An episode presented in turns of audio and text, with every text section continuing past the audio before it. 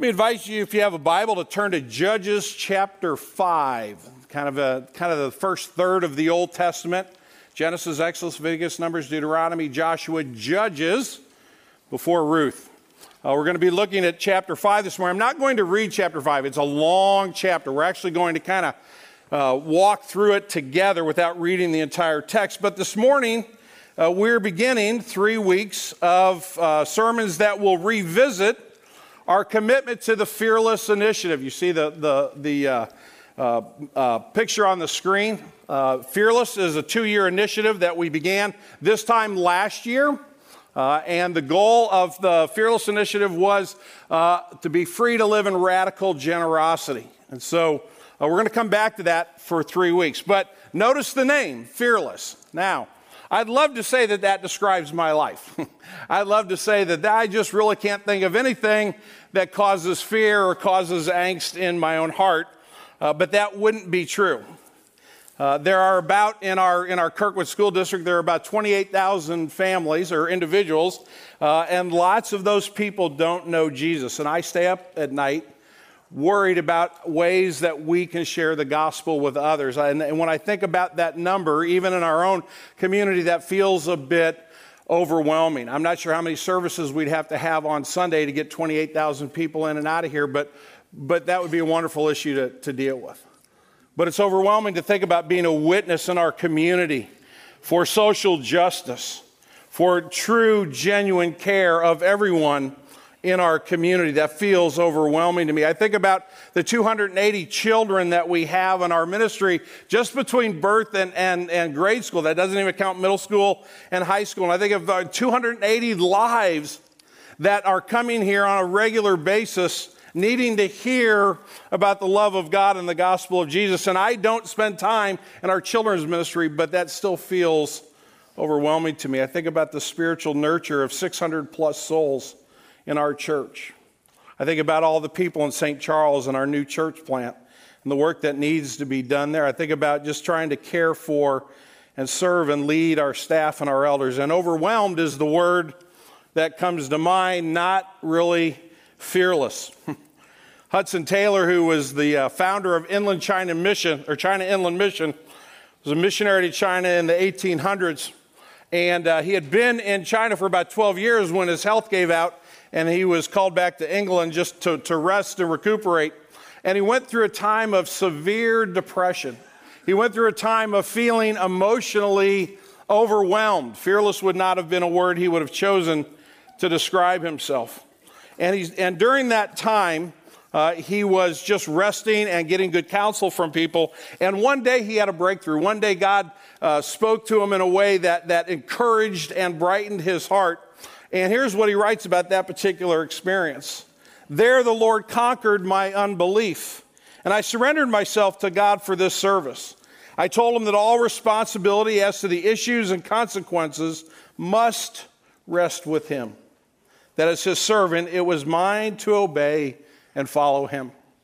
I took great encouragement this week when I read that quote because that's, that's the right way to look at it. As Hudson Taylor thought about how to reach the, the millions of people who lived in China, he felt completely overwhelmed and undone. And he had this intense inner conflict that led him to despair. But then he realized that he was actually just part of what God was doing, that God was doing the work that God was the powerful one, that God was the Redeemer, and Hudson Taylor's job was not to be God. Hudson Taylor's job was, he, he was not the Christ, but he was called, and to put it in his own words, to obey and to follow God. That's what Fearless calls us to this morning. We've given you a little booklet in your, uh, in your bulletin this morning. Actually, it's not a little booklet, it's a really big booklet. We've given that to you to take home and look at because it describes kind of where we are as a, as a congregation in our dreams and our hopes, as well as in our financial needs. And that's why we're going to Judges chapter 5 this morning. Judges chapter 5 isn't, uh, isn't a passage of scripture about giving. Uh, in, the, in the technical sense of the word, of, of giving uh, of, of our financial resources. It's really uh, a chapter about uh, celebrating what God has done and how He has used people who trusted Him to save the nation of Israel from oppression. Uh, they had turned their backs on God. They had been invaded by, by a foreign power, and, and they were being oppressed in every sense of the word. And God raised up different judges. That's why the, the book is titled that throughout uh, this portion of Israel's history to save them. And one of the judges was named Deborah. And, Judge, and Judges chapter 5 is entitled, the subtitle is The Song of Deborah. So it's after the fact. It's after the fact that, that God has saved his people. Deborah's looking back at that experience and she's giving praise to God. But as she gives praise to God, I would really encourage you this afternoon and this next week to take some time just to go back and read Judges chapter 5 because as she praises God, she also does so in a very down to earth, realistic way. She calls out some things that really needed to be celebrated, and she also calls some people on the rug who kind of sat idly by and weren't involved in trusting God. She asks some and answers some very challenging questions. And as I read uh, Judges chapter 5, I felt more and more like this was uh, the proper context for us this morning. Not because we're necessarily being oppressed, not because we're necessarily in danger of, of, of a foreign invader, but I think our danger, the risk that we run, is complacency. Uh, we're in a wonderful new home, we're in a beautiful new place. Uh, and it would be easy for us to just kind of sit in and settle in and say, wow, now it's great. You know, now the work is done. I'm going to take a, just a very brief minute at the outset this morning to show you where we are financially because I think it's important that you understand that. Uh, last year, when we began this Fearless initiative, we set a goal of two years for our, for our budget.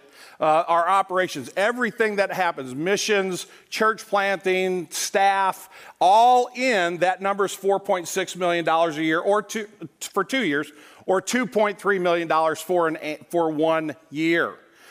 We also said we need to retire some debt. We owe about $5 million on this building. We, uh, we own more than we owe. We own about 5.6 of it, but we owe about another 5.1. And we wanted to aggressively pursue retiring debt. So our overall goal was $6.7 uh, million. And if you look at the number that we had collected at the end of September, there's some really good news there. The really good news there is that the 2.3 million that we that we need to operate this year and support our missionaries, uh, pull off Vacation Bible School, and all the other things, the ministries that go on. We're going to hit that number very easily this year. We're, we're in good shape with that. We're almost there by the end of September. And October, November, and December, traditionally in churches, tend to be when we give the most of our, of our resources. So we're in great shape operationally, but we're, we're, we're in bad shape when it comes to long term debt. We're not giving against that. Our generosity is not matching the need to retire long term debt. And it's not just about retiring long term debt, because I realize I might have just lost most of you, right? Oh, wow, the exciting topic of long term debt. Tell me more, right? Right? And so you're going, this is why I don't go to church, because pastors are always asking for money, right? It's not about retiring long term debt, it's about freeing up money to do other things. It's about freeing up our resources as fast as we possibly can because the needs of this community far outweigh what we have the capacity to do today. And so if we just if we just hit that number, if we just were able to retire that 2.1 and have $3 million of long-term debt instead of five, that would free up in the coming years $150,000 a year to do ministry that we're not doing right now. Supporting missionaries that we're not supporting right now. So I don't really care about debt. I do care about our, our ability to follow God in what He's doing. And I can promise you this God wants to do more than, than we're doing right now. And that's not a, that's not a knock on Green Tree. Uh, there, there are so many wonderful, faithful disciples of Jesus in this congregation, but there's the opportunity for us to be able to make a deeper and a longer lasting impact if we can begin to generously look at this notion of let's, let's stop giving the bank more money than we need to, and let's really begin to invest even more in life. So I think our danger this morning could be complacency. With that in mind, let me give you the sermon in a sentence because uh, we're going to jump into this and we're going to read verses as we go. We're not going to read all of them together this morning, but here's where we're headed. When God's people actively trust and follow Him, their faith is challenged and their, wor- and their world is changed. Now, notice those words carefully. If you decide that you're going to trust and follow Jesus, if you're going to, to, to get in line with him and follow him, that's going to challenge your faith. Because there are going to be moments when you say, I'm not really sure this is the pathway, doesn't feel very safe. It doesn't necessarily feel very comfortable. I, I, don't, I feel a bit out of sorts and, and I feel a bit vulnerable. That's right. That's what faith in Christ does us because those are the places that Jesus leads us. But if we go, if we follow, if we trust, we'll be challenged in ways that will also deepen our faith and that, that will change our world. So that's what we want to see out of Judges chapter 5 this morning. Before we begin to read this passage, let's pray together. Father, I thank you for your word this morning. Father, I thank you for the power of your eternal gospel that changes lives forever. Father, I thank you for the new home we have. I thank you. It's amazing that we, we own over half of this, Lord. I don't want anybody to, to feel guilty right now in, in, in a sense that um, we haven't uh, done what we should. Father, by your good grace, uh, you have brought us to this place. But Lord, we long for more opportunities to partner with you in the gospel. We long to be used by you to see people come to Christ, to see families restored, to see those who, who are oppressed by injustice uh, live in a, in a different community because there are Christians that don't want to tolerate that type of nonsense, but rather want to stand in, in arm in arm and care for those who, who can't necessarily care for themselves. Father, we want to be used by you in the lives of the widow and the orphan. And in many ways, we are, Lord, and we thank you for that. I thank you for the generosity of, of this congregation. I think about affordable Christmas and, and I kind of look at what's left to, to get, but I think of everything that's already there. It's amazing. Well, Father, we want more of that. We want you to deepen our, our, our longing and our hearts for your generosity, that we could perhaps live radically fearless lives of generosity, that we would be transformed in that direction because we know as we trust and we follow you that, that you change our hearts and our minds, but you also change the world as you work in us. Well, Father, I pray that you would show us your word this morning. What I have to say is not important. Father, forgive me for my sin. Please don't let me stand in the way of what you want to teach us today. We pray in Jesus' name. Amen. I'm going to give you six observations out of this text that we'll, we'll move through hopefully in good order. Uh, the first thing I want us to see this morning is the model that Deborah celebrates. Deborah kind of has a paradigm here that she is celebrating as she starts off this song. And she says at the very beginning of verse 2, and then also in verse 9, she says that the leaders took the lead in Israel, that the people offered themselves willingly. Bless the Lord. Then in verse 9, she says, My heart goes out to the commanders of Israel who offered themselves willingly among the people. And then she repeats that phrase, Bless the Lord. Uh, there's an important paradigm here that we need to see and we need to understand, and I believe is applicable to us this morning. The first thing is this that the leaders lead.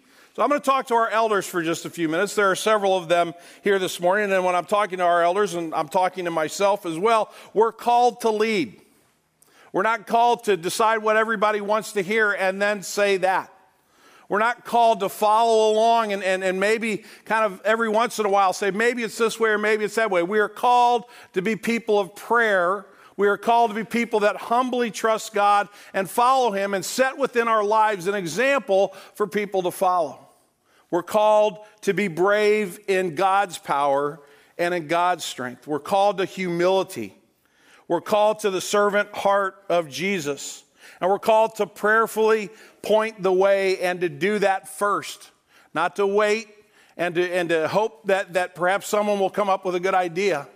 But we're to seek the mind of Christ and to follow that with all of our strength and with all of our heart. We need to be leaders that lead and that care when that happens, when there's, there's a vision of leadership, when people see an example of someone following Jesus in humility and in kindness and in grace and in compassion, whose heart is broken over the things that break Jesus' heart, who rejoice when, when there's time to rejoice at what God is doing, what happens? The people willingly offered themselves.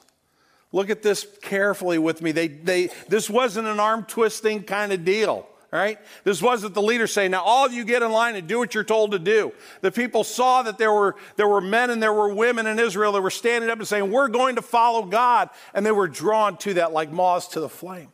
I believe that's true today. I believe when there are people who coalesce around the idea of the gospel that is much greater than themselves individually, but what they can do corporately is truly astounding by God's power. Others want to be part of that.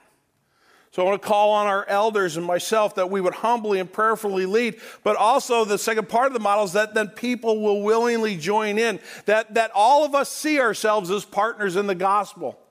This is not something for everybody else, but not for me. This is not something that I really hope our church does.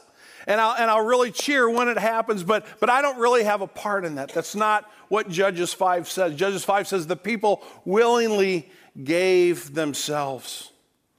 They were following leadership that was strong, but they saw themselves as responsible for the work. And then what's the net result in this model? The Lord is praised, right? Bless the Lord. Bless the Lord. It's said twice, and it's not. Uh, remember, Deborah's looking back at what happened, what has happened. She's not planning ahead. She's not saying now we need to bless the Lord. It's simply the emotional reaction that comes out of her heart. She steps back and she sees what God has done through the people that He has called to be leaders and through the partners that join with them, and she says, "Praise God." Wouldn't it be great if if if if every time somebody thought of Green Tree, that's what they said? Praise God. Not because we're smart people, not because we're great people, not because we got it all figured out, but because we're following Jesus practically in our lives on a daily basis. This is the model for us to follow. Because there is always, in every generation, a need. And that's my second observation. The nation of Israel was, was being oppressed. They had a uh, invader that had come in and had conquered them, and it really kind of just, you know, stopped everything in its tracks. So Deborah's looking back and she says, In the day of Shamgar, the son of Anath, in the days of Jael, the highways were abandoned. The travelers kept to the byways. The villagers, the villagers ceased in Israel. They ceased to be until I arose. What Deborah's saying is she looked around and she noticed that oppression had, had this unbelievably powerful impact in people's lives. It, it sucked all the life out of the nation. And anytime a godless philosophy leads the way, anytime there, there, there's a, a notion of life that takes God out of the process, somebody is going to get hurt. Someone is going to be oppressed. Someone is going to be taken advantage of. Someone is going to be robbed. Someone is going to be attacked. Someone is going to be belittled. Someone is going to be marginalized because when you take God out of the equation, that's what's left for humanity. Yes, we can do something nice every once in a while, but in the depths of our hearts, when God's out of the equation, we are individually and collectively a selfish people. And so nations try to invade and conquer other nations, and individuals try to take advantage of other individuals, and communities can ignore those who most need their help and gladly go on their way because their house is just fine. When you take God out of the equation, that's the picture of humanity. It is a self centered life. It's me first, it's me second, and it's me third. You're not even on the radar screen. I might be polite, and add you in every once in a while, but only when I'm certain that I'm taken care of. And so we have in, in Deborah's day this, this uh, oppression that's taking place. And so the people who, who rightly live in the land and should be okay, they're running for cover because they're scared for their own well being. So I was trying to think this week of a picture that I could paint that would really show the, the obsession we have with, with, with self, uh, you know, taking care of myself and getting what I want. Uh, and I came back to this. Watch the screen. Now for our beloved holiday tradition. Hey, Jimmy Kimmel, I told my kids I ate all their Halloween candy. Last night I ate all your candy. Why? Because it was good. You ruined my life! Yeah, we ate it all while you were sleeping. No!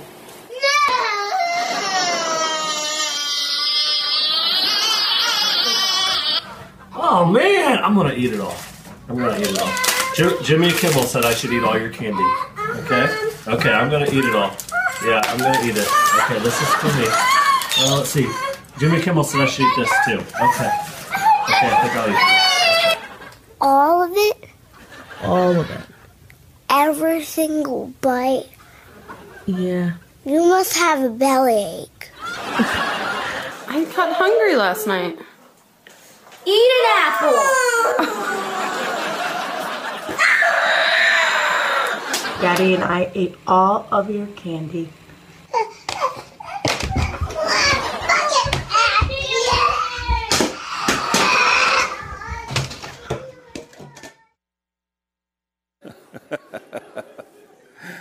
People are going, I, no, this is going to be my kids, is it?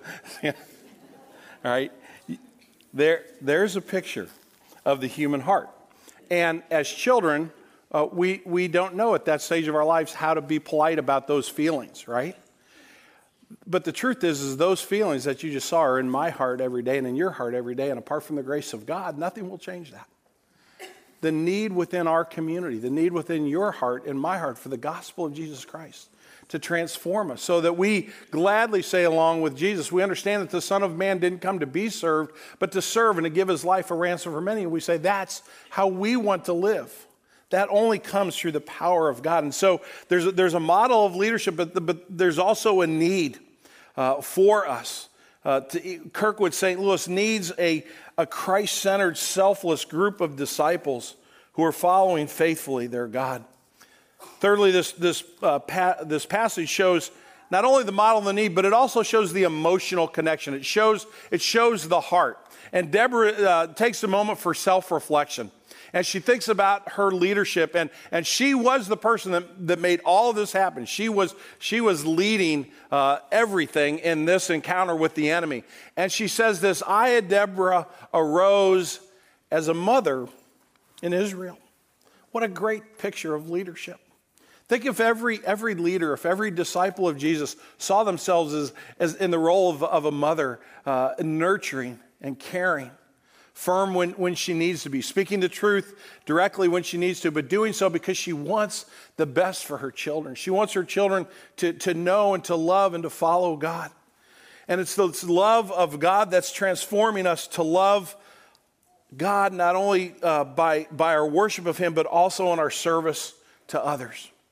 And Deborah's model here of just simply saying, I was a, I was a mother uh, to Israel sets a tone that says, I want to care for, I want to nurture, I want to grow up people to follow God. Uh, I've said this before. Catherine Shaw, who works with the homeless in our congregation, uh, she gave me a great piece of advice one time because I always wondered, I, and I've said this before, so a lot of you will remember this. You know, when I pass somebody holding a sign on the side of the street, I'm not quite sure what to do. And Catherine said one day, she said, buy the sign. I'm like, buy the sign. Why would I buy the sign? Because they made that sign and that was their work. And, and you dignify them by buying their sign, and then you give them a chance to do more work by going and making another sign. I thought that is absolutely brilliant. And I, I got a, a, an email this week. I received a, an email or text. I can't remember which because I'm an electronic genius. Uh, but it was from one of our families at Green Tree. And they're out on the West Coast uh, this week visiting some folks. And they were in Portland. And the picture they had was the mom and the dad standing in the background and the two children standing in front of them. And they had a sign that said, Anything you can give will help. And it was on a piece of broken, broken cardboard, right? And the, the caption under the bottom said, Look what we got to do. How cool is that? There's the, there's the heart of the mother, so to speak, being passed down to the next generation. Collectively and individually, that's what God's calling us to a Green Tree. God's calling us, and if anybody gives themselves away for kids, it's moms, right? It's not dads. I remember when, when we were, now I'm going to give you, you younger dads a piece of advice here, okay? Here's something never to say in your house. Why don't you go out and I'll babysit the kids, right? By hey, I didn't even see you sitting there this morning, Catherine. If you want to know about more about the homeless and work with them, Catherine's sitting right there. Um, they're your children, right? Babysitters are people that come in from the outside, right? You're not babysitting your children, you're being a responsible father, right? So just trust me, don't ever say that again. Honey, I'll watch the children that I help bring into the world, and you go out and you have a nice time. That would be, ladies, would that be a little more appreciated? Okay, thank you very much. Now, that's the heart that this church needs. That's the heart that I need. It's the heart that you need to have. The challenges are seem insurmountable in our community. That this, this community would actually undergo a spiritual renaissance because we have the, the heart of a mother who longs for people to be cared for and to be nurtured. God is a generous God. Moms are, are generous people. The cross is a picture of God's generosity that knows no boundaries and no limitations. We need to pray that God would give us this type of heart. And then Deborah begins to celebrate the response of the people around her. So Deborah doesn't just take the glory for herself. She, she gives the glory to God, but she also begins to, to remember that there are those who came along and served alongside her. In verses 13 through 15, she says this. Then down marched the remnant of the noble. Remnant's a smaller, a smaller group. The people of the Lord marched down for me against the mighty. They were outnumbered about, about 40,000 to 10,000. That was kind of, there were about 10,000 Israelites and about 40,000 of the enemy. From Ephraim, now she's going to start to name some of the tribes of Israel. From Ephraim, their root, they marched down into the valley. Following you, Benjamin, with your kinsmen. From Machir, they marched down the, uh, the commanders. And from Zebulun and those who bear the lieutenant staff. The princes of Issachar came with Deborah, and Issachar faithful to Barak, who was the general that was working with Deborah. Into the valley, they rushed at his heels. There's some number of people of God who will respond in faithfulness if we follow this pathway of fearless generosity, if we, if we set a challenge before ourselves to do all that we can so that the best, the, the most of our resources can be used to build God's kingdom in people's lives, others will follow. People will be inspired by that. We will, we, we will be inspired by one another and the work that God's doing in our heart as we respond in faithfulness. So Hudson Taylor almost had this breakdown. Remember the, the quote I read for you at the beginning? Uh, and in 1865, when he had been a missionary in China for about, uh, probably about 15 or 16 years, uh, he had 21 other people that been, had been inspired by his leadership and had come along to join him. By 1884, along with those original 21, 76 new missionaries came along and began to join him in his work in China Inland Mission.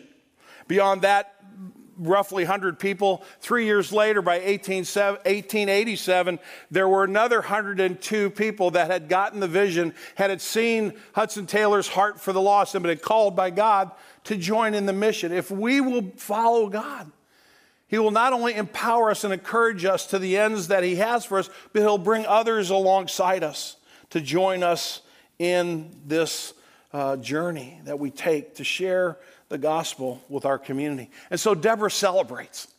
But I also said she was honest, and, and she calls some other things out. And, and, her, and her celebration of those uh, tribes that were faithful turned for a minute because moms are really good at this, right? Moms are good at saying, wasn't that good?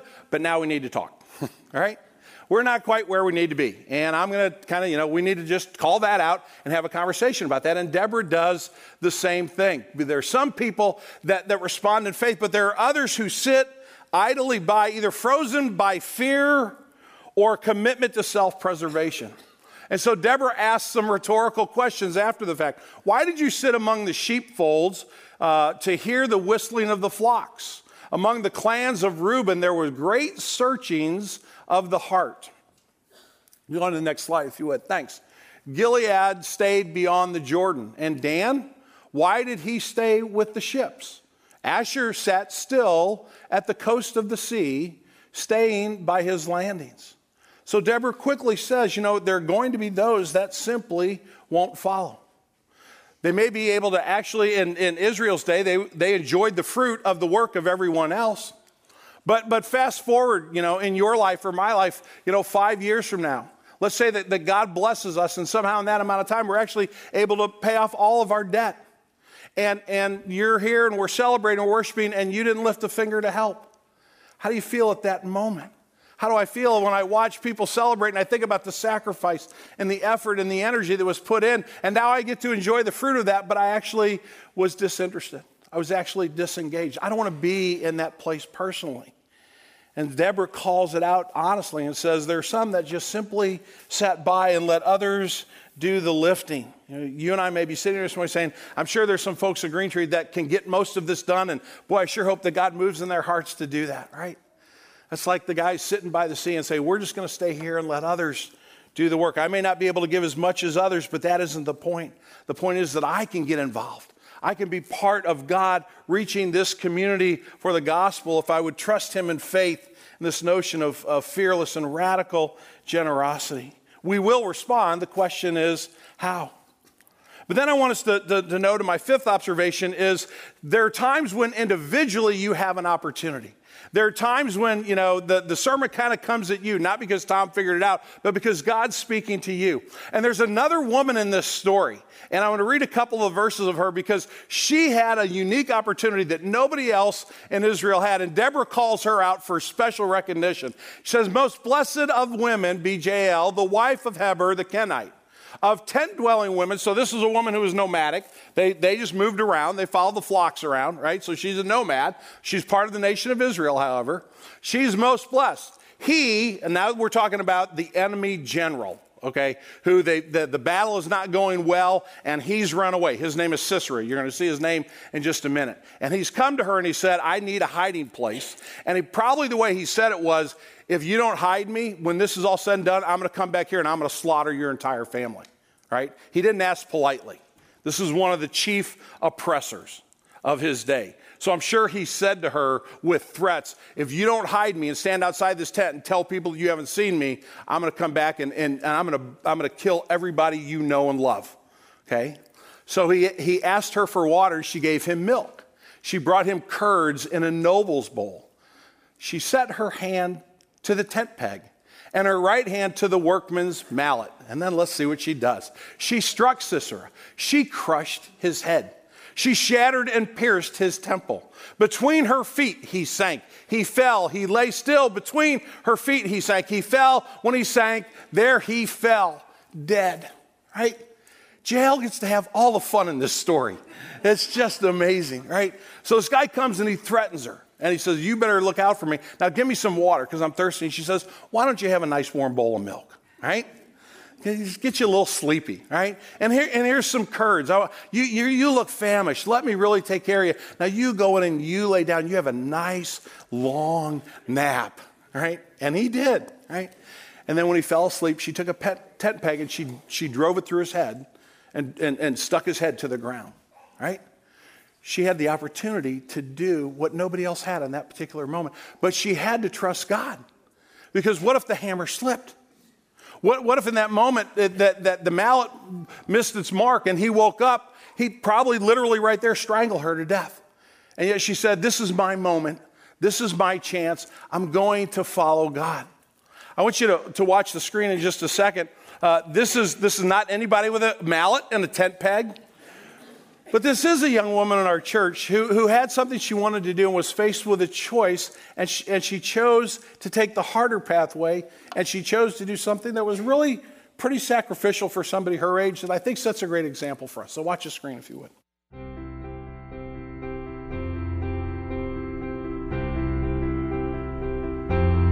The family we served was very happy for everything that we're doing. Even though it was just a small house, they were overjoyed that we were even doing anything for them because they used to live under like a cardboard roof. I really enjoy seeing the family so happy for everything that we've done, especially when we give them the key to their house and we see them crying because it's so amazing. The kids love it. They're running and playing with all their new toys. All the other people on our team are very nice. We all were wanting to do the same thing to serve God and to help the families, and we all had a lot of fun together. I really enjoyed working with the family, and it showed them that God does care for them, and He just has different ways of showing it. He may use people like us to show His love. It made me feel so good, and I wanted to have that feeling again and go back a second. My dad told me I could go back a second year if I saved up half the cost. Over the next eight months, I did that by babysitting for other families. When I was at the mall with my friends and they're all buying Starbucks, I, I really wanted to get some too. And but I kept thinking about the family and how happy a new house would make them and I held back and I did not drink nearly as much frappuccinos as I would have and I did not buy as much clothes, and I really never stopped wanting to go back. I was very excited when my dad told me I had raised enough money. I didn't exactly think I was going to get there because my only job was babysitting, but I was overjoyed to know that I could go back and help again. The second time going through it was so much more meaningful because I put my own money into it. I just I enjoyed it so much more because I didn't just go because I was asked to. I actually wanted to go back. And now that I've been to Homes of Hope two times, I really loved it and I would still love to go back, but now I'm saving my money to go to Nicaragua this summer and help more people. I'm aware that there are people out there that don't have as much as us and they have very little. And I'm now more grateful for everything that I have and I don't just take everything for granted. It just feels good that God shows his love for others through people like me, and it's really neat to be a part of that.